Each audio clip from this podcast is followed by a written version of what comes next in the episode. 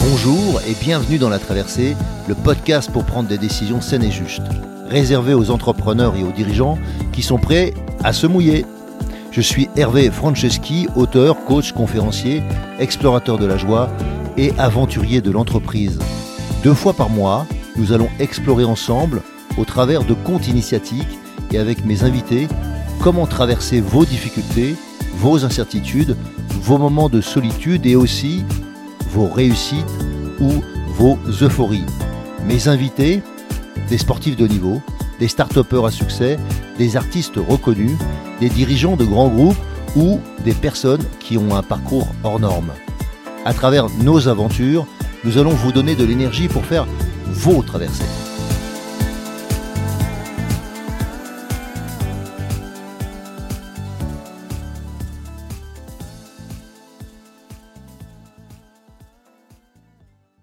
On se retrouve aujourd'hui dans, la traversée à nouveau et je reviens sur le, dernier podcast qu'on a fait avec euh, Xavier Lemaire, metteur en scène, comédien. Et j'avais envie de revenir sur plusieurs éléments. Et ça m'a fait penser d'ailleurs, euh, en, réécoutant euh, l'émission, il nous parlait de l'intérêt de, bien se connaître pour réaliser ses rêves en fait. Et ça me rappelait une phrase de Ken Robinson qui dit ⁇ La clé du bonheur est simple ⁇ la clé du bonheur est simple. Nous avons tous besoin de trouver notre élément, le point de convergence entre notre passion et notre talent naturel. Le point de convergence entre notre passion et notre talent naturel. Et j'ai trouvé que, avec Xavier, on avait entendu le point de convergence entre sa passion et son talent naturel. Et donc, euh, prendre le temps de bien se connaître, prendre le temps de, vouloir se connaître pour réaliser ses rêves, ça sera un sujet qu'on va aborder. Puis ensuite, on, on, abordera la capacité de prendre du recul pour, pour créer son œuvre que j'ai bien aimé dans, dans la discussion. Il y aura d'autres sujets, évidemment, mais je vous laisse les découvrir au fur et à mesure. Alors, l'intérêt de bien se connaître pour réaliser ses rêves, ça devrait être une évidence pour tous. Pour autant, j'ai pas l'impression qu'on nous enseigne ça. On nous enseigne la connaissance en général, mais pas la connaissance de soi. Et pourtant, la connaissance de soi, c'est la clé. C'est la clé de l'apprentissage en conscience. Si je ne sais pas comment j'apprends, eh bien, euh, j'apprends mal ou j'apprends des choses qui ne fonctionnent pas. Je prends un truc simple. La grande majorité d'entre nous, je dirais la très très très très grande majorité d'entre nous, on fait une erreur souvent, par exemple avant un examen, c'est de réviser quelque chose que je ne sais pas enfin apprendre quelque chose que je ne sais pas. Euh, et ça nous met en stress, sauf si je l'apprends facilement. Mais si je n'arrive pas à le retenir, si je, je suis stressé, si, si je ne comprends pas bien ce dont je dois parler le lendemain ou réviser pour euh, si c'est un examen, eh bien en fait ça met en difficulté mon cerveau. Et au, lieu de m'aider, en fait, pendant la nuit, ça va m'agiter. Et le matin, eh bien, j'arriverai moins frais. Et l'erreur, c'est de croire que jusqu'au dernier moment, je peux apprendre. Eh bien, c'est vrai pour certaines personnes, mais pas pour tous. Et donc, la majorité des cas, il faudrait simplement, simplement, réviser ce que je connais. Peut-être aller 5% de ce que je connais pas. Mais globalement, mon esprit est bien, en paix, parce que je ne révise que ce que je sais. Et donc, ça me met en confiance. Et l'erreur, souvent, quand on se prépare, c'est qu'on s'occupe de ce qu'on ne sait pas, de ce qu'on ne fait pas bien. Personne ne fait ça à haut niveau. On s'occupe de ce qu'on fait bien. Et si on veut euh, dépasser des sommets, c'est pas en regardant ce que je ne sais pas faire, mais c'est en regardant ce que je sais faire et en se préparant à affronter ce que je ne sais pas faire, mais pas en révisant. Donc, la connaissance de soi, et puis l'apprentissage en conscience. Donc la connaissance, elle naît de l'expérience. Elle ne naît pas de, du savoir. C'est ça la, distinction forte qu'il faudrait faire entre le savoir, c'est ce que j'apprends souvent à l'école, du savoir. Puis je peux aussi apprendre du savoir-être, euh, donc dans le, côté sociable. ok comment on va socialement apprendre à vivre ensemble. Puis peut-être aussi euh, du savoir-faire, évidemment. Mais c'est l'expérience qui va m'enrichir. Connaître sans faire n'est pas connaître. Je le dis souvent, connaître sans faire n'est pas connaître. Donc la connaissance, elle vient de l'expérience. Alors que le savoir, il provient de l'étude. Je le redis, connaître sans faire n'est pas connaître. Alors, expérimentez vos talents, par exemple, apprivoisez-les. Je pense notamment aux talents euh, type du Gallup.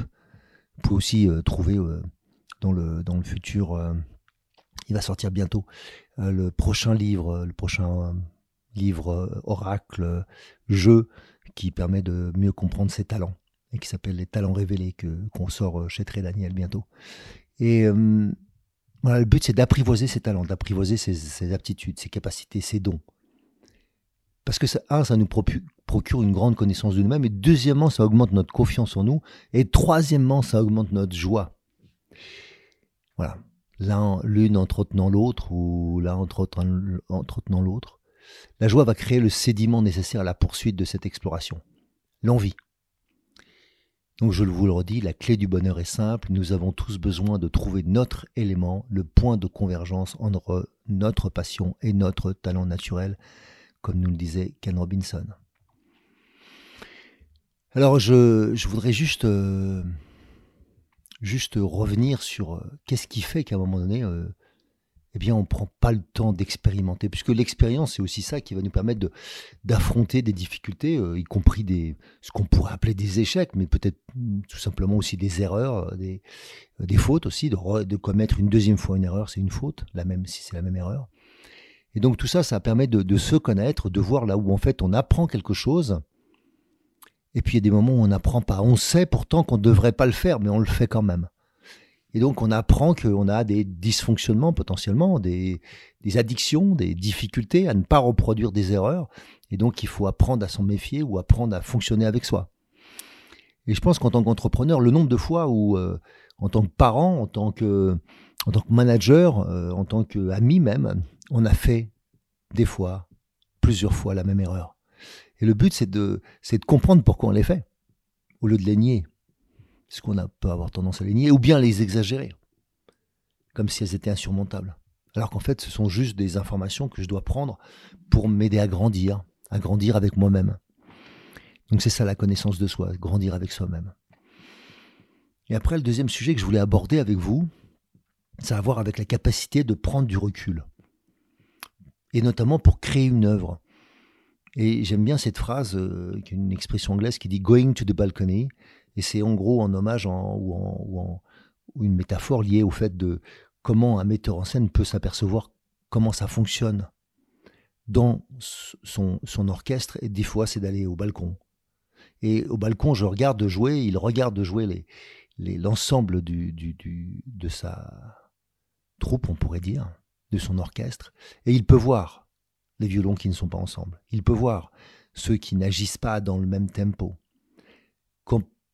quelque chose semble peut-être dissonant sans savoir d'où ça vient. Alors, ils ont une oreille bien supérieure à la mienne, et j'imagine qu'ils ont plein d'autres possibilités. Mais je sais que la rythmique du corps s'entend. Et, euh, c'est un peu comme je le fais travailler en prise de parole en public, je vois souvent. Eh bien, quand le corps me dit qu'il y a quelque chose qui dysfonctionne, eh bien, je vais l'entendre, mais peut-être en décalage. Peut-être euh, la voix sera ensuite va, va, va faillir à un moment. Euh, des mots vont, ne vont pas être les bons, ou bien des, des, révélations euh, venant de, de, confusion de mots qu'on va utiliser, voilà, des lapsus révélateurs, comme on peut dire. Donc tout ça, c'est qu'est-ce qui fait qu'on est capable de prendre du recul pour que pour, éviter justement ces lapsus euh, qui seraient révélateurs, pour éviter ces, ces dissonances en fait, d'apprendre à prendre conscience de ce que je vis. Donc, je reviens sur mon premier point, la connaissance de soi. Et la deuxième chose, c'est que si je prends conscience que je me connais, que maintenant je peux prendre du recul sur la situation, ce n'est qu'une situation. Et je suis dans cette situation, donc je fais partie du problème. Si je prends du recul, j'ai une chance de pouvoir régler le problème sans avoir obligatoirement besoin de me régler. Et peut-être que j'ai juste à, régler mon comportement sans que je règle ma personne. Et souvent, l'erreur, c'est que comme on est complètement inclus dedans, on, le prend personnellement, alors qu'il n'y a rien à prendre personnellement, il y a juste un ajustement à faire. Et ces ajustements, c'est ça qui nous permet de grandir, qui nous permet de progresser, et qui nous permettent d'atteindre nos objectifs, ou quelle que soit la, taille des objectifs. Ça m'arrive souvent de discuter avec des gens qui ont accompli des, choses que je n'ai jamais accomplies de ma vie. Euh, j'en reste babage, des fois je serais envieux même, j'aurais aimé le faire. Je pense que j'ai fait un certain nombre de choses, mais voilà, il y a des fois, on, effectivement, je rencontre, enfin, je rencontre très souvent, puisque j'ai la chance de rencontrer des gens où j'interviewe d'ailleurs, euh, qui sont assez extraordinaires. Et en conséquence, euh, eh bien, je, retrouve l'envie de, me donner d'autres challenges. Et au lieu de, se trouver des excuses pour pas le faire, j'aime bien regarder en fait qu'est-ce qui fait que aujourd'hui je peux le faire ou qu'est-ce qui fait qu'aujourd'hui je me mets un frein? Et ce frein-là, c'est un frein que je me serais mis ailleurs, donc c'est l'occasion de, faire péter une barrière, un mur, un mur ou, un plafond de verre, peu importe comment on va l'appeler, mais qui m'empêche d'oser être qui je pourrais être. Et après ou pas, j'essaierai de faire ce rêve, mais ça n'a pas obligatoirement d'importance. Donc le point, c'est prendre du recul, c'est prendre une opportunité pour, pour aller, euh, je disais, au balcon, et pour ajuster. Pour ajuster donc son œuvre, quelle que soit l'œuvre, l'œuvre d'une création, comme l'œuvre euh, d'un groupe, d'un collectif. Et tout le monde n'est pas capable de prendre du recul. Tout le monde n'est pas capable de voir ce qui se joue. Dans l'absolu, euh, tout le monde peut apprendre, mais il y a des gens qui ont plus ce souci euh, de la vision d'ensemble et du détail, des gens qui ont plus envie de, que l'œuvre existe, ou qui ont plus peut-être un sens aiguisé pour, euh, pour voir ce, qui est amélioré ou ce qui, ce qui marche bien, qu'il faudrait surtout pas changer. Donc c'est c'est un rôle d'architecte, c'est un rôle de, je dirais, de visionnaire par moment, c'est un rôle de, d'artiste, c'est un rôle d'artisan, d'aller dans les détails. Et puis, euh, c'est un rôle de, je disais, de visionnaire, c'est donc euh, quelle vision je peux avoir des choses et, est-ce qu'elle correspond, est-ce que ce que je suis en train de créer correspond à cette vision? Alors, prendre du recul dans la création. Alors, c'est dans le processus de créativité, dans le processus de création, il y a quelque chose qui est particulier, c'est que c'est une énergie qui n'est pas une énergie de pensée. L'énergie de pensée, c'est ce qui permet de réfléchir, mais qui crée pas en fait. Il faut, passer par un acte ensuite, qui pourrait être la parole, qui pourrait être l'écriture, qui peut être la sculpture, peu importe, ok? Mais il passe par autre chose. Euh, et, donc c'est un acte ensuite à accomplir. Ça revient sur la phrase de, de, de, comment de Victor Hugo qui disait euh, aimer, c'est agir. Et puis si on agit avec amour, eh bien c'est complètement différent. Et donc si on aime qu'en penser, eh bien en fait il va pas se passer grand chose. Donc le, choix, les choix qu'on fait, les choix qui peuvent être, comme disait Xavier, pensés, réfléchis ou instinctifs, eh bien, euh, c'est ça qui va me permettre de vivre mes, mes actions. Où il parlait de vivre, c'est choisir. Donc bien se connaître pour pouvoir agir en conséquence, faire ses choix, développer euh, une expérience. Comme le disait euh, Confucius, l'expérience n'est qu'une bougie qui éclaire celui qui la tient. Et donc, euh, si on prend cette phrase, eh bien, c'est pour ça que souvent les enfants refont les erreurs des parents. Parce qu'ils n'ont pas, c'est pas qu'ils n'ont pas compris, c'est qu'ils n'ont pas, ils n'ont pas encore fait l'expérience. Et quand ils n'ont pas besoin de faire l'expérience, quand l'expérience de l'aîné ou de, d'un autre est suffisante, eh bien là, là, la leçon peut être prise. Mais sinon, dans la majorité des cas, dans beaucoup de cas, eh bien, il est nécessaire d'avoir sa propre expérience et donc sa propre bougie. Et en conséquence, c'est ma propre expérience qui éclaire mon qui éclaire mon passé, qui éclaire mon présent et qui va éclairer mon futur. Et même si dans l'absolu, on pourrait dire que le seul temps qui existe, c'est le présent, n'empêche qu'on vient aussi avec euh, l'ensemble de son, patrimoine. Et euh, j'aimais bien tout à l'heure aussi, euh, quand j'aurais écouté, je dis tout à l'heure, la notion de fulgurance. La fulgurance, c'est-à-dire la soudaineté, les choses qui se produisent d'un seul coup. Et donc cet instinct qu'on peut avoir dans la prise de décision, qui peut être momentanément une situation euh, chaotique, et je vous rappelle que le chaos n'est qu'une transformation, en fait, une transformation entre l'âge de l'enfant et de l'adulte, c'est l'adolescence, et donc c'est chaotique, il y a des changements qui ne sont pas obligatoirement ceux qu'on espère, ou ceux qu'on a envie de vivre, même si dedans on sait qu'au bout du compte, euh, se transformera, voilà, en l'adulte, en l'homme, en la femme que, nous voulons être, ou que nous espérons pouvoir être. Et, dans, cette, dans cette progression de nous-mêmes, Donc, à chaque fois qu'on crée une œuvre, à chaque fois qu'on essaie de créer un groupe, il y a un processus chaotique. Chaque fois qu'on essaie de résoudre un problème, il y a souvent trop de données momentanément, donc il y a un effet de chaos. Et donc, la tendance est de vouloir tout de suite régimenter cette affaire.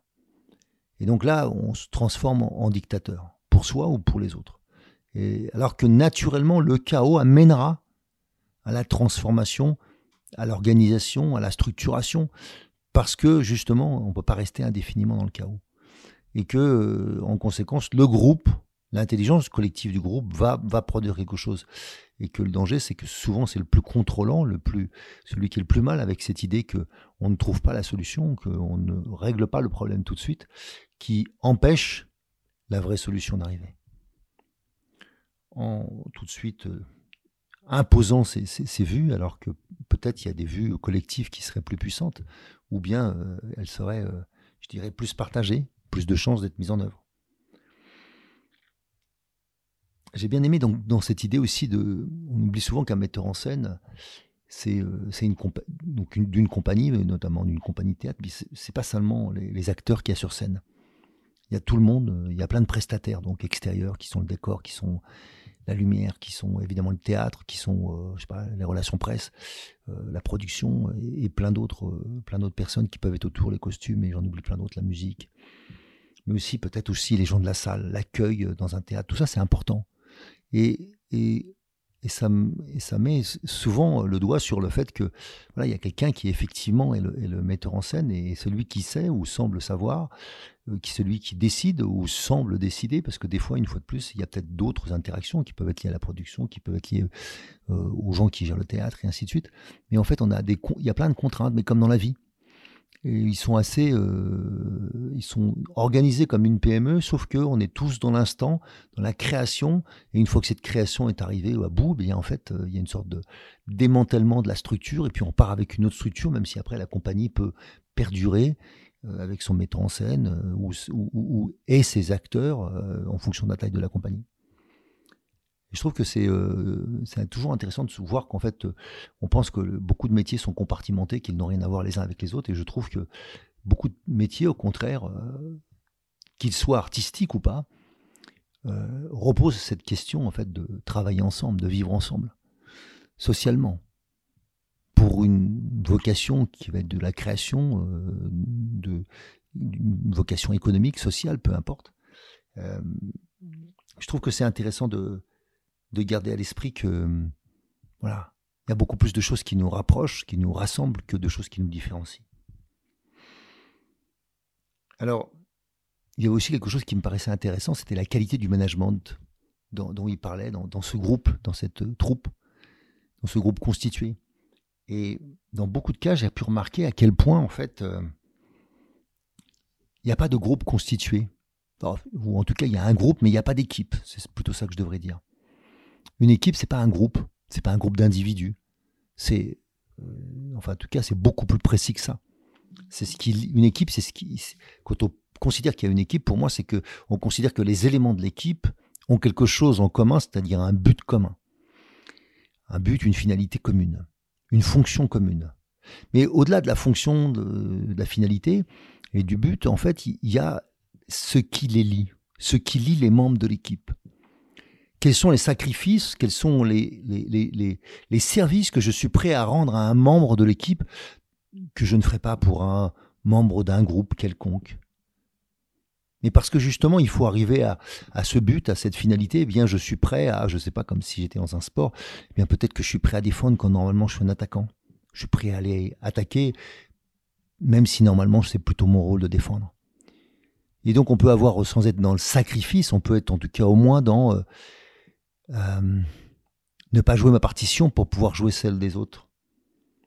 Je me rappelle de, ça, de qu'est-ce qui fait qu'on joue tous ensemble? Qu'est-ce qui fait qu'on trouve une harmonie?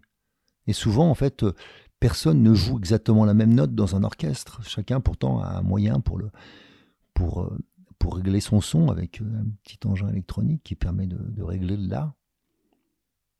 Mais pour autant, euh, on les voit tous encore juste avant le concert, tous les violonistes, comme s'ils chauffaient leur voix ensemble, s'harmonisaient, alors qu'ils l'ont déjà fait euh, avant. Mais là, ils s'harmonisent avec le premier violon, avec une seule. Donc en fait, ils sont prêts à légèrement jouer faux, entre guillemets, au regard de ce qu'ils avaient réglé, pour être sûr de jouer tous ensemble la même note. Je ne sais pas si c'est exactement ça qu'il faudrait dire, enfin en tout cas c'est la, métaphore que je vois quand je, les vois faire. Et je trouve que c'est ça qui est, beau, c'est quand on arrive tous à jouer la partition de l'ensemble et pas la partition d'un seul. Et puis, et si par exemple un seul, c'est, aider celui qui est le leader, euh, c'est ce que nous rappelait Atechoué dans l'un des premiers épisodes, que quand on est euh, le second ou le troisième dans la patrouille, dans, un commando, eh bien on, on, se met au service du premier, puisque c'est celui qui prend la décision, on essaie de faire en sorte qu'il ait rien d'autre à faire que ça, parce que tout le reste pourrait le fatiguer au moment où il faudra prendre la décision. Donc, on doit être les meilleurs seconds, les meilleurs troisièmes. Pour peut-être devenir un jour le meilleur premier, j'en sais rien, mais c'est pas le sujet. À ce moment-là, il faut être présent à cette action. Et je trouve que dans, dans l'entreprise, on devrait s'inspirer souvent de cette idée que chacun a une place et que si chacun l'a fait parfaitement, c'est l'ensemble qui va en bénéficier. Et souvent, beaucoup de gens rêvent d'un autre poste qui n'est pas le leur. Et je trouve que c'est important de se rappeler qu'une équipe, justement, c'est tant que je suis dans cette équipe, il faut que je joue le rôle qui m'est qui m'est proposé en le jouant le mieux possible. Et oui, par moments, je dirais que c'est difficile dans l'entreprise. Mais euh, dans les familles aussi, c'est difficile. Si on regarde, euh, je sais pas, euh, la famille royale anglaise, ça devait être difficile de jouer son rôle. Et donc, dans chacune des situations dans lesquelles nous nous retrouvons, jouer en équipe, jouer en équipe, c'est aussi ça le contrat entre associés, c'est le contrat entre le contrat de mariage. C'est ça, c'est jouer en équipe. Mon fils s'est marié, ils ont dit qu'il s'appelait euh, la bestime. Eh bien voilà, c'est important. Tous les deux, c'est la meilleure équipe. Entre eux, pour eux deux. À ce stade, c'est pour eux deux. Ils n'ont pas encore d'enfants. Et puis, euh, je pense que un groupe constitué, si si on a des valeurs qui sont importantes comme euh, le respect, peut-être le respect de la parole, peut-être le respect de, je ne sais pas, mais souvent il vaut mieux définir le respect. Souvent c'est, on n'a pas la même notion du respect pour chacun d'entre nous. Certains, placeront euh, un retard comme un, manque de respect et pas d'autres. Donc apprendre à, valider les valeurs pour pouvoir augmenter la qualité du management, pour pouvoir augmenter l'exigence qu'on va avoir vis-à-vis de l'équipe pour augmenter le niveau qu'on veut faire atteindre à l'équipe, qu'elle soit une troupe de comédiens ou que ce soit euh, une œuvre à réaliser ou je sais pas un service à produire ou tout simplement euh, d'aimer en famille. Alors tout ça c'est c'est ce qui va nous permettre de, mieux comprendre en fait. Euh, hein, il y a ce vieux proverbe africain qui dit si tu ne sais pas où tu vas, regarde d'où tu viens. Eh bien, en fait, les racines de leur structure, hein, la raison d'être de la société, tout ça va m'aider à mieux comprendre quelle est la fonction de, de cette équipe. Alors, je voulais aussi euh, prendre un. Il y a encore deux points, mais le, prochain, c'est quel ressort, quel ressort on peut utiliser pour reprendre les choses en main comme nous propose Xavier. Reprendre les choses en main. Et pour sa part, en fait, c'était de prendre conscience qu'il avait un certain nombre de, blessure, qu'on va appeler comme ça, qu'il avait mis en difficulté, mais qui en même temps lui avait appris, appris sur lui, appris sur son fonctionnement, appris euh, émotionnellement, comment se sortir de situations qui étaient compliquées pour lui. Et il parlait notamment d'humiliation du comédien. Et c'est ce qui lui avait donné aussi la force peut-être de se dire à un moment donné, j'ai envie de monter mes propres projets et euh, de développer euh, d'autres aptitudes, celles de metteur en scène, mais aussi celles du manager d'un groupe, et puis, euh, et puis en s'inspirant de, ceux qui savaient déjà faire, et, en s'inspirant peut-être de, maîtres qu'il avait, qu'il, par lequel il, était passé, entre les mains de, qui il était passé, pour apprendre à reprendre les choses en main pour lui. Alors c'est une bonne question pour chacun d'entre nous. À quel moment on a besoin de reprendre les choses en main? À quel moment on les a laissées dans les mains d'autres? À quel moment en fait on a manqué de peut-être de courage pour euh, pour aller affronter nos peurs et laisser d'autres décider peut-être de notre destin ou de notre vie? Je crois que j'en ai déjà parlé dans une émission précédente, mais voilà, c'est ça, s'autoriser. S'autoriser à reprendre les choses en main. S'autoriser, c'est être l'auteur. Être l'auteur, c'est s'autoriser. Donc ça veut dire qu'à partir d'une page blanche, je décide pas, je laisse pas décider à un autre comment moi, personnage de son histoire à lui, je pourrais avancer. C'est à moi de décider. Je suis, je suis ce personnage. Je peux décider. Et au début, c'est pas toujours simple parce que des fois, on préfère que les autres décident pour nous, mais le but, c'est de réapprendre à, se reprendre en main. Et euh, parce que quand on est, euh, quand on est, on se reprend pas en main, on va s'en vouloir, on va créer en fait un conflit intérieur. On va créer un conflit intérieur, on va générer des, frustrations, c'est tout ça, c'est des énergies contrariées, et qui au bout d'un moment vont m'amener à être en opposition, à être en rebelle en toutes circonstances.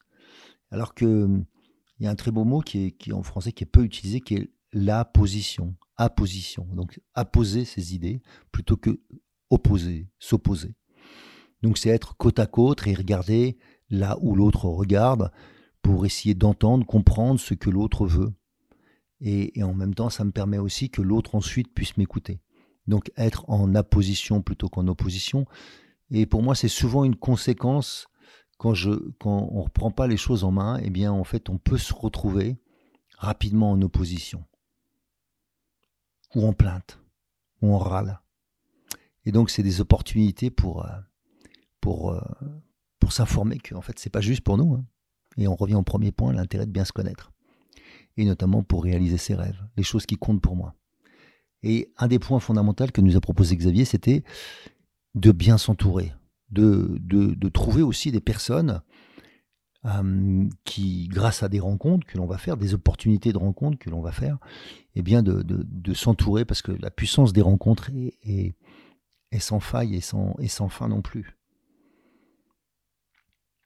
Et j'aime bien, cette idée de,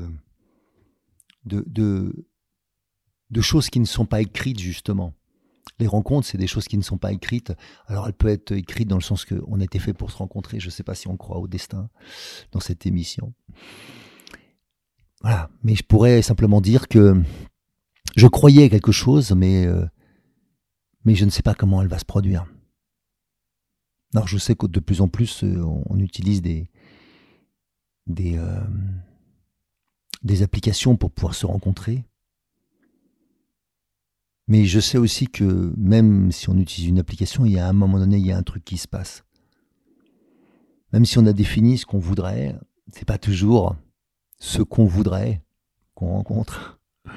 Parce que on se cache derrière des, faux semblants quand on est des fois sur ces applications. Mais il n'empêche que quand on trouve cette euh, sincérité, cette authenticité, cet échange profond qui fait que l'un et l'autre, on peut s'entendre, on peut s'allier, que ce soit à travers un couple, à travers euh, une amitié, à travers euh, l'amour. Euh, parce que je pense que l'amour, c'est l'amour et l'amitié, il n'y a qu'un lit de différence au fond, comme disait Tachant. Entre l'amour et l'amitié, il n'y a qu'un lit de différence. Et, donc, dans cette énergie qui nous, qui nous lie, et dans une association, hein, je pense qu'entre associés, entre, on a besoin d'avoir ce lien fort. On a besoin d'avoir ce lien fort.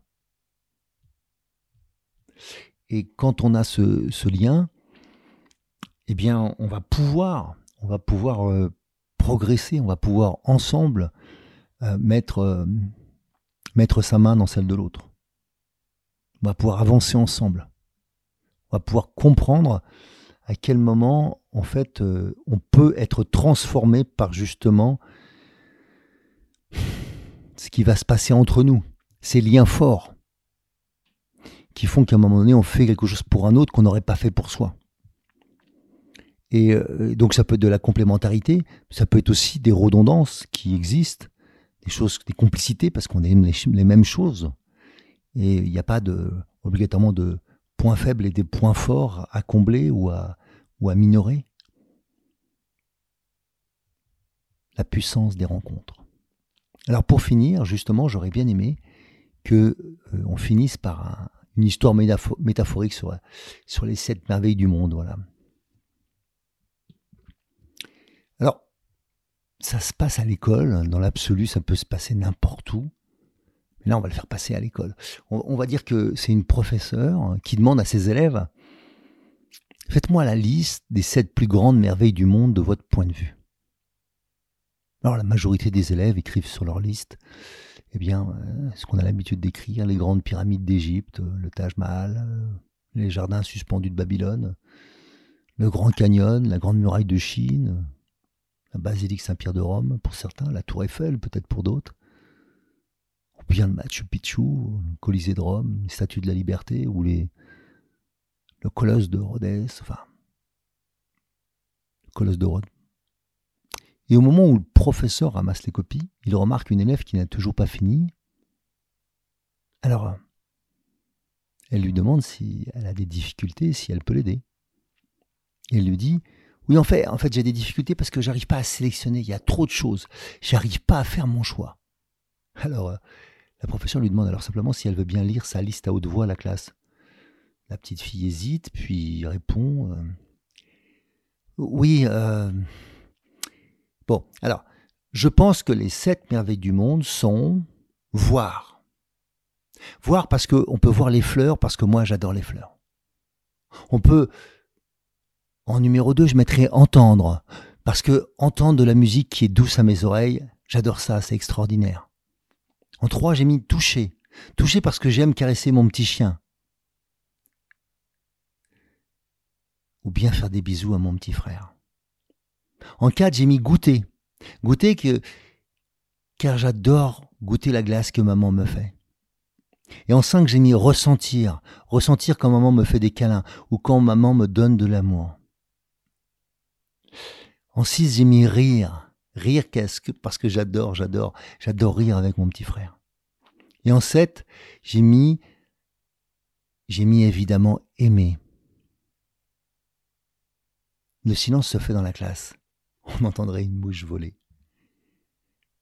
Les, les, choses simples, évidemment, de tous les jours nous échappent parfois. Et parfois, on y revient. Alors en y pensant, ce que nous considérons comme extraordinaire est parfois juste ordinaire, juste peut-être quelques instants auparavant. Donc à quel moment on peut prendre le temps de retrouver ce qui est extraordinaire? Quelles sont les choses les plus précieuses de votre vie qui ne peuvent pas être fabriquées par l'homme? Peut-être ce serait ma question pour ce soir. C'est votre expérience, une fois de plus, qui a de la valeur. Alors, je vous propose de partager quelles sont vos sept merveilles. À vous. À très bientôt. Salut. Si vous aussi vous vivez une traversée et souhaitez être soutenu pour arriver à bon port, alors embarquons ensemble. Je vous invite à postuler à mon programme d'Ultimate Coaching, un accompagnement personnalisé de haut niveau sur mon site hervéfranceschi.fr slash ultimate coaching. Ce programme s'adresse aux dirigeants et aux entrepreneurs désireux de se dépasser avec fluidité et simplicité. Par exemple, pour se préparer mentalement comme un sportif de niveau, ou bien pour être plus présent à soi et à son corps, ou encore pour développer performance, inclusion et bien-être dans votre entreprise. Et enfin, enfin, exploser les plafonds de verre qui vous empêchent d'atteindre votre potentiel. Et bien sûr, si vous aimez ce podcast, favorisez sa diffusion en lui donnant 5 étoiles, j'ai bien dit 5 étoiles, sur Apple Podcast ou votre plateforme de podcast préférée. Et surtout, surtout, abonnez-vous pour ne manquer aucun épisode. Dans cette traversée, sortez vos cirés, ça va rincer.